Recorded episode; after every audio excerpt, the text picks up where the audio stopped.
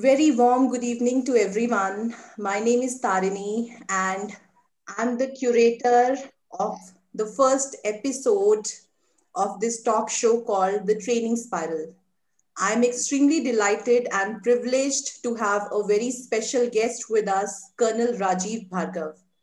He is the Associate Director at ISB. We also have with us Vrinda Singh Chauhan, who is the co-founder of a startup called Paperwave.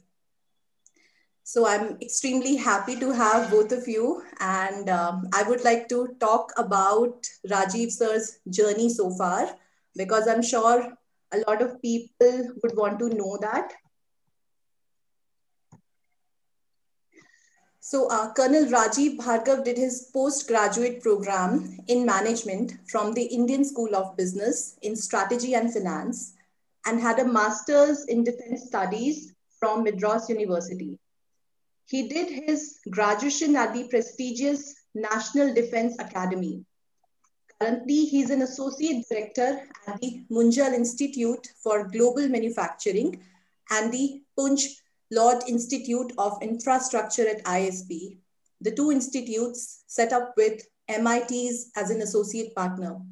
He's a co-author in two working papers named Developing Corporate Skilling Strategies to Enhance Women's Employability through CSR Program and a study of domestic penetration and export potential of premium cars from India. Before joining ISB, he worked in the Indian Army for over two decades and commanded a battalion of over 1,000 troops. During his tenure as commanding officer, his establishment was conferred recognition for excellence in project delivery and his inspirational leadership. He was awarded the Commendation Card of General Officer Commanding, which is a Army Training Command He's also been an instructor at the illustrious Army War College and the Army Air Defense College. As an instructor, he taught strategy and operations to officers from Defense Forces of India, Sri Lanka, and Nigeria. Colonel Rajiv Bhargav is also a prolific writer and has authored a book titled Perspectives on India's Defense Offset Policy which was released by the erstwhile Defense Minister of India, Mr. Manohar Parrikar. His op-eds have been published in Economic Times, Mint, and other newspapers. Colonel Rajiv Bhargav has interest in skilling, behavior economics, defense strategy, and is passionate about emerging technologies like blockchain for improving transparency in our daily lives. what a commendable journey. Yes, I'm sure a lot of people would envy your journey and a lot of people would be inspired by you. So first of all, I want to know from you, how does it feel to be with us? Because although we wanted to do it live, but due to this second wave of um, COVID, we couldn't do. But I'm sure it's going to reach, uh, you know, to many people and youngsters especially who don't really get an opportunity to interact with educators and academic stalwarts like yourself. Yeah, in fact, it is a great pleasure to be among young achievers like you, because frankly, our country will really grow by leaps and bounds in the hands of you know young entrepreneurs who are passionate and who are uh, having no limits in their mind right? So the we are only limited by what our mind is limited by. And if there is mind is free, and if your thoughts are free, then you can achieve wonders. You can see in other countries, you know, like China and uh, even USA, uh, today that uh, uh, people have limitless energy to achieve uh, wonders. And uh, in today's world, success is not counted by the behemoths like the Amazons and the Googles and others it is the young companies who are really taking it up. And I won't be surprised that they will topple all these bigger companies just by their passion, their creativity, and their thought, their thinking that there is no barrier. So I'm really pleased with people like you and even Vrinda. You are doing such important, you know, you are releasing creativity. You see, that is very important. You know, it is bottled right now in India. The creativity is bottled because of vernacular problems, without because of infrastructure, because of social norms, and you are opening it up for people. And you, I'm I'm not surprised that there is a Shakespeare or a Voltaire or a you know somebody uh, Munshi Premchand or someone who is uh, you know hidden somewhere, which you will be able to release yeah that's, that's right. and it's really inspiring because at times it happens that there are so many hurdles while you are moving forward with uh, so many people trying to achieve something in vernacular field. And at times there are moments when i feel like giving up because it's, it's really difficult to be very honest. But when words like this come from such inspiring people like you. I'm i'm like th- that new that new energy is flowing inside me. And now i think that i'm charged enough enough to move no matter what comes in, in front of me. So great to know that. It's, it's really amazing. I mean, I really adore this, whatever you have said. And, and I'm definitely, uh, I really think that a lot of, lot more entrepreneurs will also be inspired through these words and they'll also not stop if there is something which is stopping them. Sure. So it's a mutual fan club. So that's great. right. so we would like to discuss few aspects of higher education and education in general. Yeah. And I'd, I'd like to know from you, how do you see the Indian higher education and management studies changing in post-COVID times? Okay. You know, I feel post-COVID, the Indian higher education is going to be inclusive, it is going to be hybrid, it is going to be flexible, and it is going to be cheaper for students. Simply because we are now adopting technology and simply because uh, a person who is in a village is not bound by problems like, you know, uh, there is no road to my school or there is no, uh, how will I travel abroad? So when a person is sitting in, say, some village uh, in a remote place. And through the net, he is able or she is able to listen uh, to a podcast or a talk by a Harvard professor. I think we are achieving an inclusivity which will change things. And also, uh, what I would like to bring out is that uh, the technology is enabling us to, you know, be very hybrid about things, to use the time effectively. Because I'm sure going ahead, you know, we have this system of uh, a summer term and a winter term. Uh, in between, there is a huge amount of, uh, you know, leave uh, for the, or, or a, a, vacation, not leave, a vacation for the students. Yeah. And so what is happening that capacity utilization of the university is limited. I am, with technology coming in, what will happen is that a student would have some portion which he or she will learn online and a certain portion will be in class. And as a result, universities would be able to spare their infrastructure and the time of their faculty to have more than just two, two terms. You will have a spring, autumn, winter term, or whatever you may call. And as a result, more number of students can come for the education, can undertake education, and more number of universities per se uh, will be able to do the education at a because the scale is more they are able to do it at a lower cost to the students. And it is a spiraling effect. If it becomes lower cost more students will come more students higher scale. I'm just talking i mean there are so many other uh, uh, confounding factors but i'm just saying in general if we have this spiral uh, snowballing effect i'm sure we will have the best of education going Talking about diversity, how practical it is in a country like India with immense variations and cultural differences to have uniform standards in higher education, according to you? See, let me tell you, it is difficult. There is no doubt. But it is especially required for a diverse country like India. We have today the north south divide right? People in North don't know what is going on in South. South people don't know what is happening in the East. and the East doesn't know what is happening in the West, right? Uh, so there is an, a huge, especially for a diverse country like India, it is very much required that there has to be a uniform uh, system by which if a person uh, from North India moves to South India, you have the credit system, right? Where you have a few credits. Uh, those credits are recognized uh, in the South if you're from the North and vice versa, right?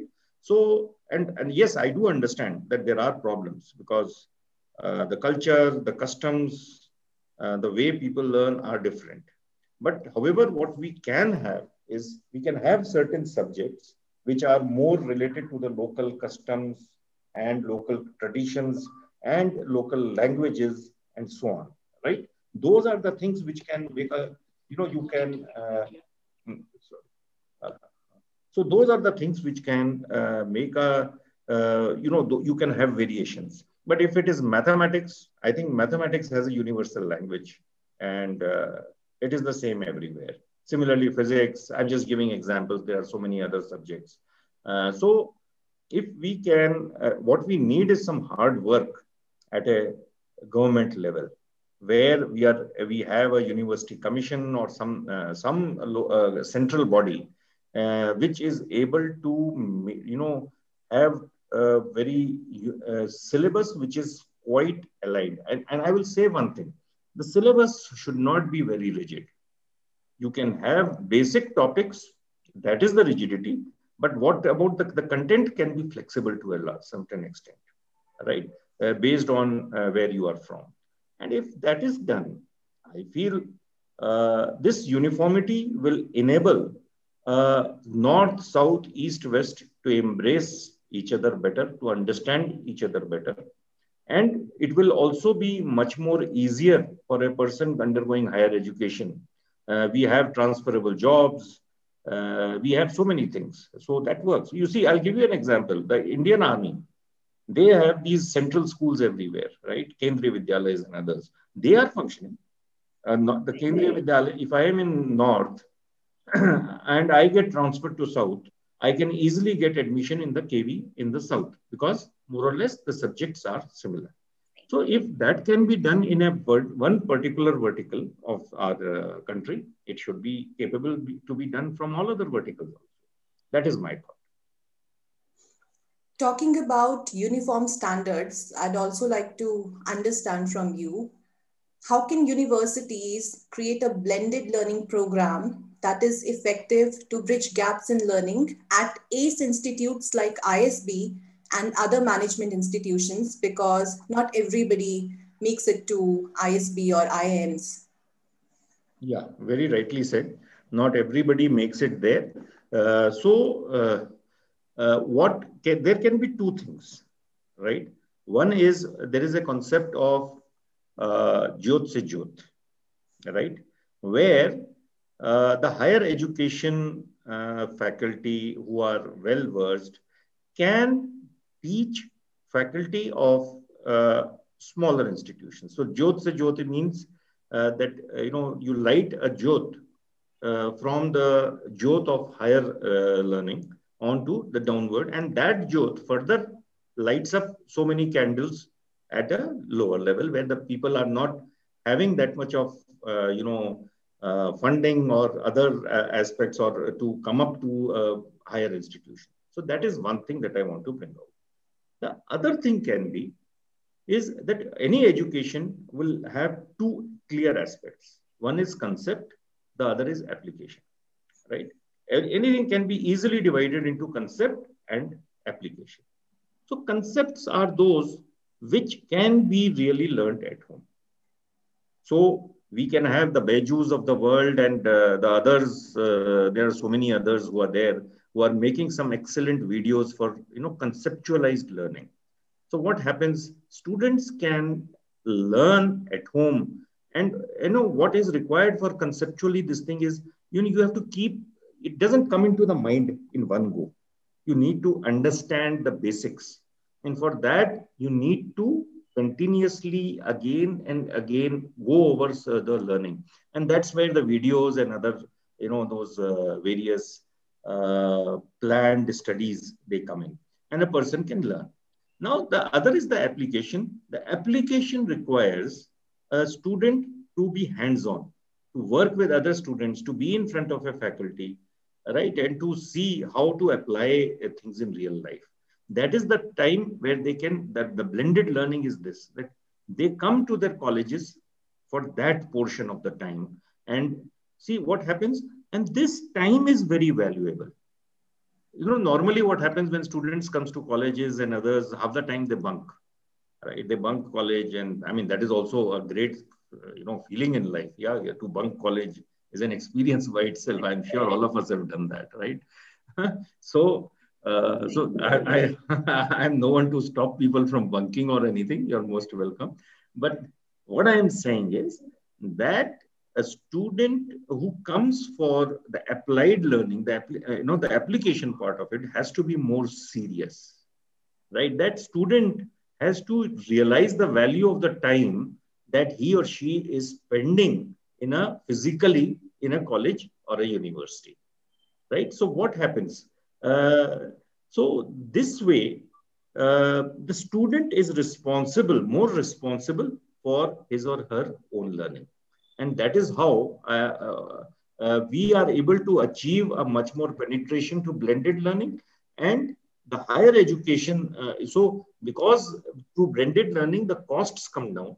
So students who are otherwise, uh, you know, not really up to spending that much of money are able to achieve higher education and that there is no lowering of standards, right? You are achieving higher education without lowering standards.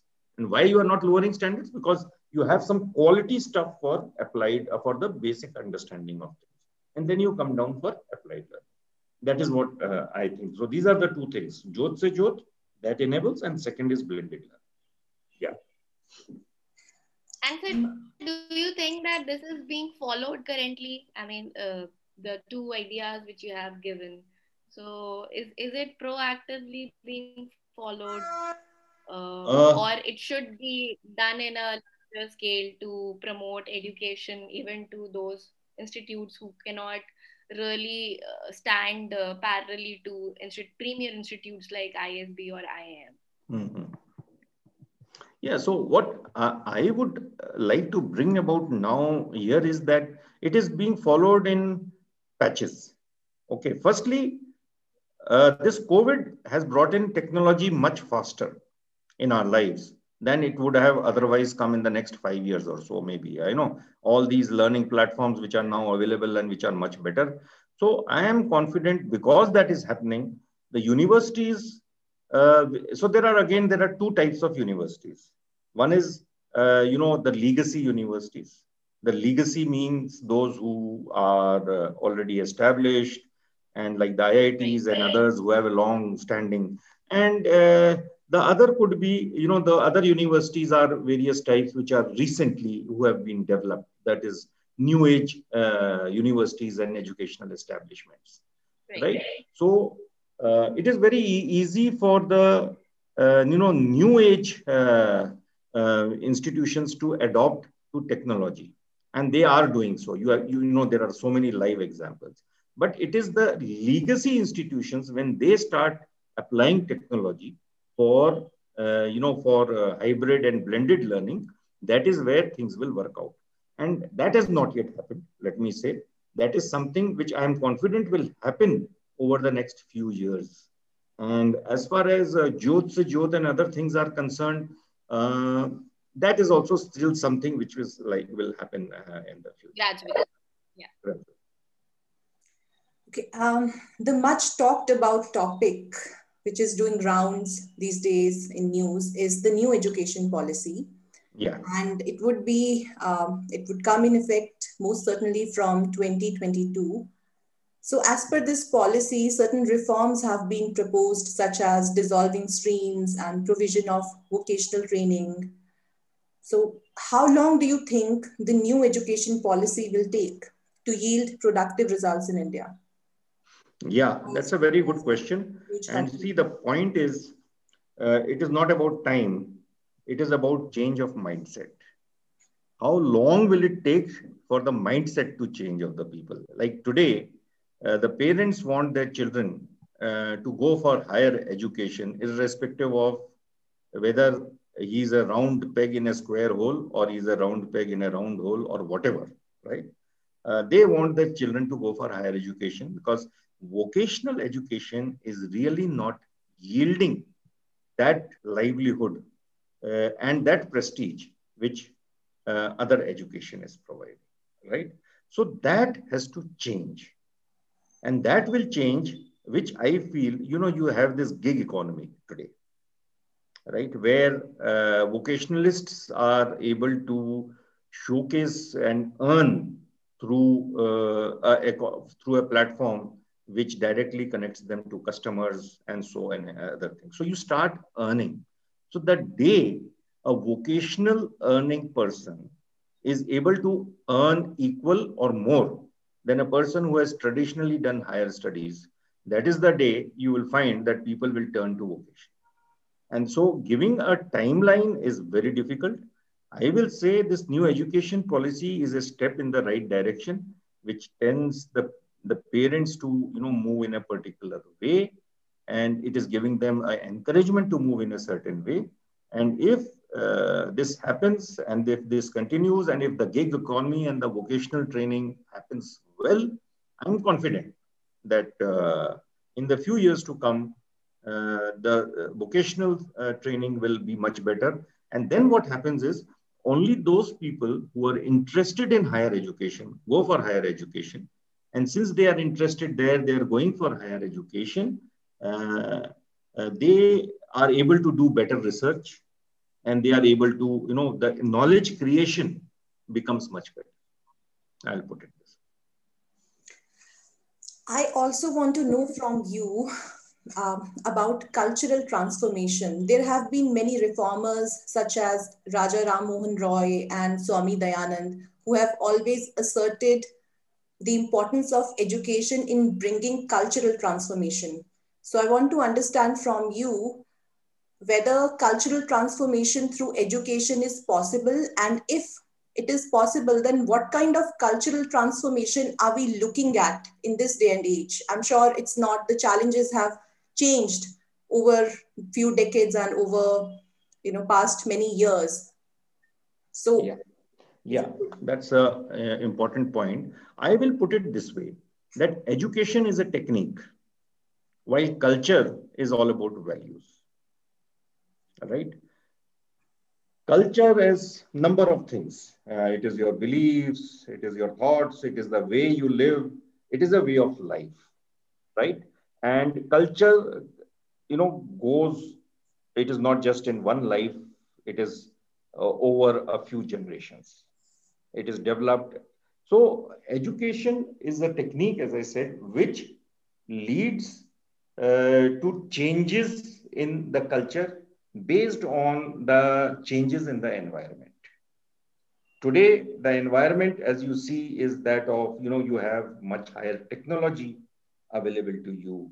You have much, uh, uh, uh, what should I say, much better uh, uh, social engagements that are available to you uh, through the social media, amongst other things, right? So this will definitely result in a change in culture and which, which you see culture is changing much faster within a generation today, within three generations today, where, what it would have changed in uh, 10 generations previously. So we are still not sure it is a culture because if it is a cultural change, uh, that means it is permanent. That change is permanent. Or it may be just a passing phase that only time will tell. My point is that, right? So, uh, so it is uh, very important that education ensures that your previous culture is not lost. It is through education that this culture will be, will be propagated from one uh, generation to the other generation, right? There were times earlier, you know, that uh, the Mahabharata and the Ramayans and others, where the culture was propagated through word of mouth. You know, it was stories, it was uh, uh, poems and other such things uh, which were uh, used to uh, you know move one thing from another, right? So that is how uh, education can make a huge difference to culture. It is the one which can bring in continuity. It is the one which can, based on uh, the overall understanding about life, about understanding about the environment, uh, and it can it can study the impact of all these things on culture, and it can differentiate between the good and the bad. That is most important, I will say, to differentiate between the good and the bad, because again, it, that is something which is good and bad is something which in your eyes something is good. In somebody else's the good is something else it is all about values. But then education is able to bring all of us on a one level platform and that is why education is extremely important for uh, maintaining a, a, culture which is uh, not toxic but something which is good for the society. Right. but uh, do you think that we are able to preserve that culture or propagate that culture in the current scenario through this education system which we have given we have so many advancements in technology and you mentioned about Byju and so many learning platforms but then there are youth who are being um, kind of misguided through these uh, applications like tiktoks and a lot of other uh, come penetrating our society. So uh, people are actually getting deviated from uh, this uh, major thing which we are talking about. So how do you think uh, technology is uh, you know kind of uh, making things little bad for us also? Because we are not really able to propagate that culture which we had previously and we are moving towards westernization and that too in a very weird way. So i just wanted to have your opinion like how do you think this can be you know improved or is there any scope for any improvisations in the near future? Okay, so I, then I should bring in that famous cliche, and that is a knife has to, you know, can be used to uh, cut vegetables, or it can also be used to hurt someone, right? right. Uh, going by that logic, again, uh, technology is available to you. It is for you and me to see as to how uh, it can, uh, you know, work. But I believe in one thing that uh, the human minds collectively have a lot of wisdom in them, a lot of wisdom. As individuals, we may not have that wisdom, but collectively, the human minds always think in a positive way. You know, in the long run, you may find in the short run things don't work, but if you see overall, that is why our society has reached this level today. Because the human minds collectively think positively. And I am confident that when uh, there is a rounded application of thought on how the uh, technology and environment is impacting culture, we will be able to differentiate between the riff and the raff. And uh, I am optimistic that we people, we, you, me, every one of us will be able to uh, find the good and leave aside the bad. So, role of vernacular languages has often been debated, and Vrinda, um, she uh, runs a startup which has a lot of vernacular writers. Mm. So, uh, I want to know from you these languages, Oriya, Punjabi, and many other languages, until now, they haven't seen much representation in education. However, the new education policy, it comes, it came with a proposition wherein schools can teach until few years in regional languages. That is about culture, but I want to understand from you, from a hardcore marketing perspective or economic perspective, giving impetus to such vernacular languages can bear what outcome, positive, negative, according to you? Okay, uh, I will put it this way. I feel that things will go worse become before they become better. If we adopt a vernacular languages, things will go worse before they become better. And we should have the political and the moral will. I believe, believe me, the political will to, you know, go through this without changing the stream, our mind. See, invariably, if suppose we all go for vernacular language, there is going to be a dip because the known, the global languages where everything is taught is in English, right? And if you are teaching a vernacular way without any English or any other uh, this thing, invariably there is going to be a dip. But in the long run, there will be a difference. Today, all the uh, uh, information or the education uh, or the higher uh, books and other things which are available are in English, right? The medium of instruction of foreign universities and Indians, uh, you know, the uh, higher universities is also English. We are also speaking in English right now. So the vernacular you know it will it requires a lot of willpower and there is we are going to go down so what i feel is something like this that we have to be economically strong to impose or bring in a vernacular language and to make us even stronger so we have to achieve a little bit i mean uh, some levels of standard of life uh, where india has a say amongst other countries and so on where we can start imposing this. But today, uh, it should not turn into a reverse spiral, right? That if you go in for vernacular and then uh, we lose significance in the Committee of Nations as a country per se, then it is really not worth it. That is my and also sir in higher education especially in management studies in all renowned institutes they are conducted in English language. So do you think other languages should be propagated as a medium of instruction for uplifting students from all strata of society? Because um, English and communication, many a times we've seen that it comes across as a major barrier in making it to any good university or college.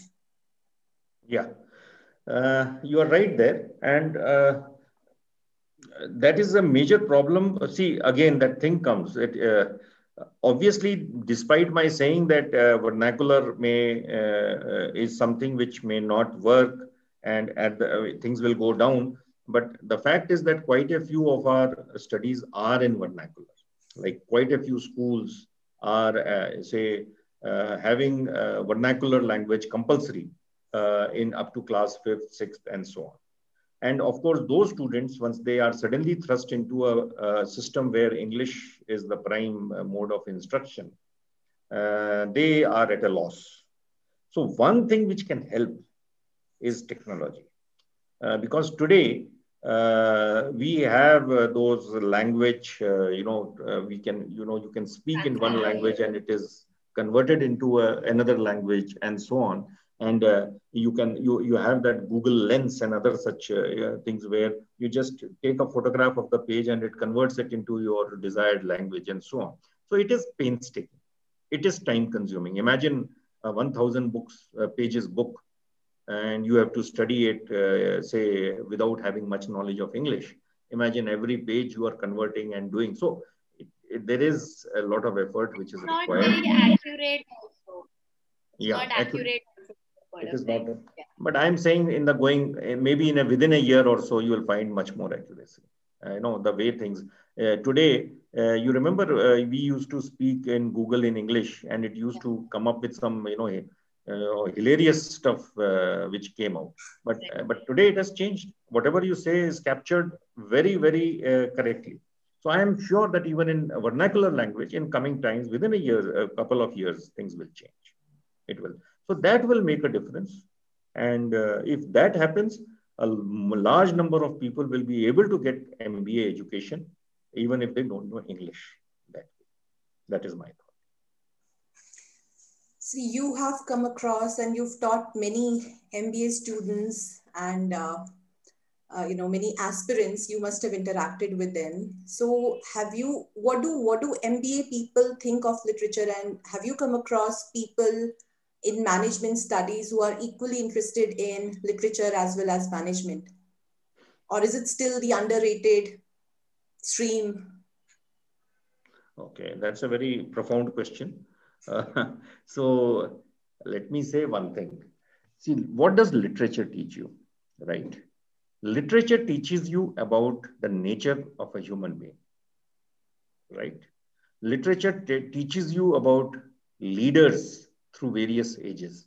It teaches you about human behavior and uh, human coping up with uh, various aspects uh, through, uh, you know, which they may come across. So is, don't you think that is very much required for a management student to learn? I'll ask you that. Yes. Yes. As a management, what is the use of a case study if you don't understand the human beings behind it? All right. So literature is must, is a must. In fact, I know there is a very nice uh, book which I would suggest everyone to read, and that is The Secret Sharer by Joseph Conrad.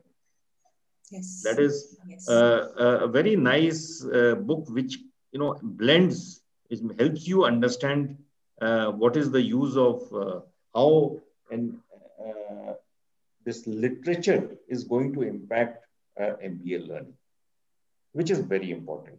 And as I said, you have to understand human nature to be a good leader. And this literature covers both human nature as well as leadership through the ages. So I think uh, it is very much a part and you can't do be without that, right? So talking about startups, we've seen that nowadays people have many innovative ideas. And in fact, there are many people who have invested, who've started taking risks. And if somebody has an innovative idea, they want to implement it and see how does it go. But despite creativity, innovation, resources, research, everything, it's not that every startup succeeds. So, what would be your suggestion? What do you think are the most important two or three aspects which a startup should focus on in order to succeed? Okay you'll be surprised by my answer. My first answer is cash flow.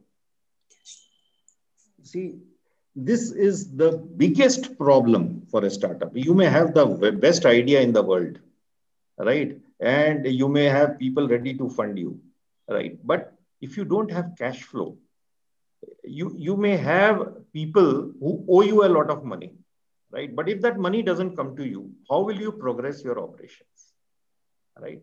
So you have to have a clear understanding of how you are going to get your cash right? Rest, uh, other things will come. There is a lot of money, there's a lot of pot of gold left, right, and center. But the, the, the idea is that at the time when you require cash, you should have cash. If you have to pay the salary uh, to your employees, if you don't have money to pay, you say, okay, uh, yeah, this is a a note of credit which I am giving you, which I have got from my company. So you? So the idea is there have to be mechanisms in the country which can monetize uh, your uh, you know invoices or other uh, such uh, you know these um, financial instruments so that a startup has cash available for doing the operations that is number one of course, the others are very standard things. Passion is very important. Focus is very important, right? You have to have the passion to do the work. You have to be focused. You can't start at five things altogether. Ideal way for a, a startup to work is to penetrate deep into one particular aspect and then gradually expand. You can't expand and move in, and then you think that you will be able to achieve uh, things. And uh, in today's world, uh, what is also more important, you know, I will be surprised that there are so many startups who are uh, not just single, there may be two, three, four people who are who are starting. So at the at, you know, as long as they are a very uh, startup where they are uh, trying all things, so it is all bonhomie and everything, and uh, they say, "Acha, okay, let's we will see later what happens." But once you start earning some money, that is the time the conflicts come and things break open. And that is the time, if you have had some legal documentation which has been done, uh, it will make a huge difference because everyone wants to be the CEO, right? So how do you go about doing things? Huh? Uh, Vrinda is shaking her head. Uh, I hope you are, I, I, do hope that you are not facing any such problems. No, sir, I'm really lucky. I'm blessed that I have a co-founder and you'll be very surprised to know that I'm from North and he's from South and we barely understand each other's language. The only mode of communication is English, but still uh, we are keeping up with the startup for last uh, 1.5 years and we are doing uh, really great together and there are no such conflicts so he he willingly gave the ceo role to me saying that there should be women empowerment and women are better leaders and he took the role of CTO. So he's taking over, care of all the technology, and I'm taking care of all the operations and everything. So that is very good, very good. But you are 1.5 years old, uh, and I'm sure you will do very well. But there are other uh, such organizations also who are at 1.5 years, they are very gung ho and very happy. But when it becomes five years and when there is more money coming in, that is right. the time uh, you need to I'm, I'm not saying everyone will uh, you know break apart or something but you need to have a solid arrangement right uh, at you know so that things can work right that is the idea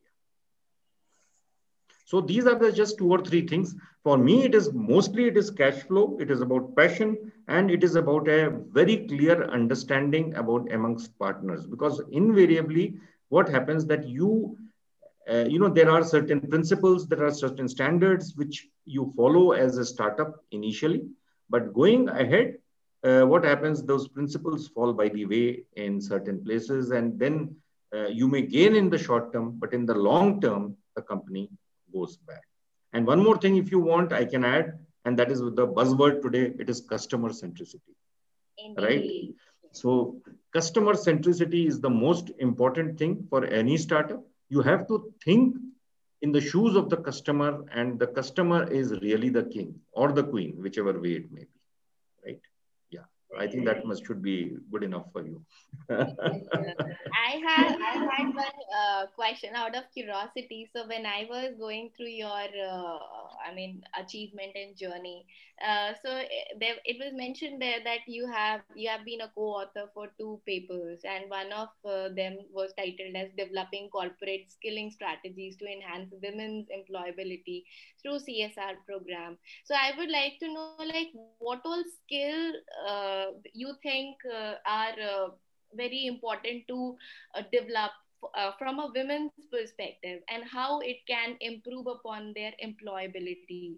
Because we still face that gender inequality in our society. And i'm sure that in isb also uh, i don't know like how many what is the gender ratio there?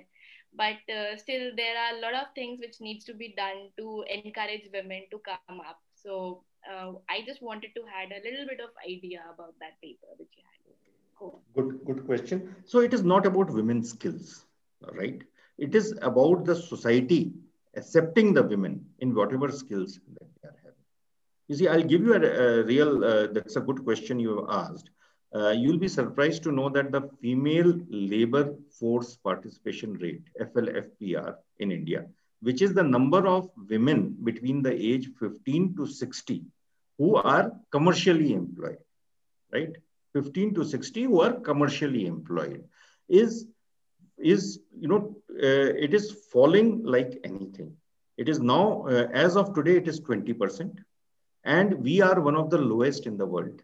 We are behind Bangladesh, Pakistan, and other uh, Asian, even Saudi Arabia for all human, right? And you know why this is happening in our country? It is happening because when the chips are down, the homes or the houses or the families, they permit their women to work, right? But the moment there is some amount of prosperity or they start earning a bit of money, the first thing they do is the ask the woman to stop working. And thereby, again, you know what happens is you never rise beyond a certain level because the women have stopped working and they are back in the house and so on. so that is something which we have to that you know that escape velocity. We have to achieve an escape velocity to cross that hurdle and where once the women are able to work say and achieve the same, you know, at the same time, this like the FLFPR is, the male FPR is 77%, right? As against 20% for uh, women. You can see the huge disparity which is there. And so it is not about the skills that the women have. Women have all the skills even today. But it is the society has to accept. You see, I'll give you another thing. If a woman earns, woman earns, she goes back with some money to her house she now has by right earned the aspect of taking certain decisions in the family, making certain uh, decisions, which the males are not ready to accept. But if the women is earning, they, they have to accept. So they what the next thing they do is they stop the earning of the so that they are back to this. So this is something which needs to change through education. As you were talking about education, this is a culture which needs to be changed by a, a very uh, in-depth effort by everyone amongst us and by educating all concerned. A child, a male child has to be educated after birth and ever till the time they reach the age of where they are going to uh, you know uh, be interacting with women that uh, that a woman has is not just for childbearing or for uh, home but she has got other uh, roles also. Okay. so do you have any message for vrinda? Yeah. Sure vrinda. other aspirants many upcoming entrepreneurs and people who aspire to be an employer, an uh, employment generator, because I think that is also extremely important in our country, generating yeah. employment. Uh, my only thing that Vrinda, what I would like to say to you is that you are a woman entrepreneur. Everyone is with you, yet everyone is against you. I got it. so, yes. so you have to live through it. You have to rough it out and achieve that escape velocity that I am talking. Right? And I would say to everyone, every, uh, you know, you should live your, try and live your dreams today. Because in today's world, because of the technology which is coming in, you are so much more exposed to the outside world that you are able to achieve what you want uh, at a much easier way as compared to even 10 years back. So uh, the sky is the limit. Have your ideas. Just having ideas is not enough. Your motivation should be to execute those ideas. That is all I have to say. Thank you so much. That's truly motivating, and yeah. I'm sure that I'm gonna incorporate a lot of suggestions given by you in in this organization which I'm running. And I really hope to see you in person someday, sir, to get some more entrepreneur tricks. Yeah, yeah, sure, sure. We can definitely do that. Huh? Thank you. It was great talking to you too. Huh? Thank you so much, sir, for your valuable time and your valuable insights. I'm sure now many youngsters and people like us will have some clarity um, about what should be done and what is the role of education, culture, and how can we benefit from whatever things are around us. Sure. Thanks. Very much. Thank you. thank you so much. You Have a great day. You too. Bye. All the best to your startup. Thank you. okay, bye. Okay, sir. Bye.